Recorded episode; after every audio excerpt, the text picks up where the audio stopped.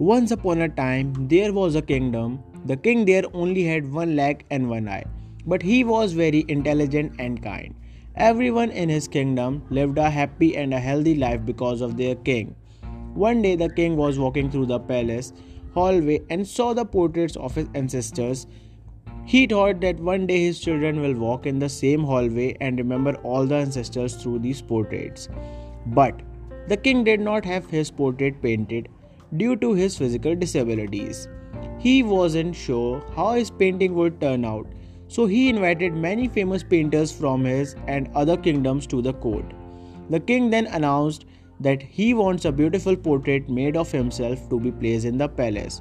Any painter who can carry out this should come forward. He will be rewarded based on how the painting turns up. All of the painters began to think that the king only has one leg and one eye. How can his picture be made very beautiful? It is not possible, and if the picture does not turn out to look beautiful, then the king will get angry and punish them. So, one by one, all started to make excuses and politely declined to make a painting of the king. But suddenly, one painter raised his hand and said that I will make a very beautiful portrait of you, which you will surely like.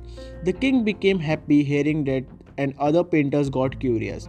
The king gave him the permission, and the painter started drawing the portrait. He then filled the drawing with paints. Finally, after taking a long time, he said the portrait was ready.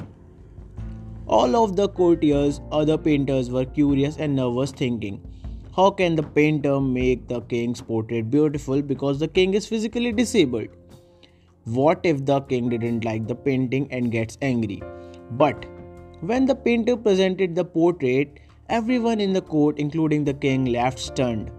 The painter made a portrait in which the king was sitting on the horse on the one legged side, holding his bow and aiming the arrow with his one eye closed. The king was very pleased to see that the painter has made a beautiful portrait by clever hiding the king's disabilities.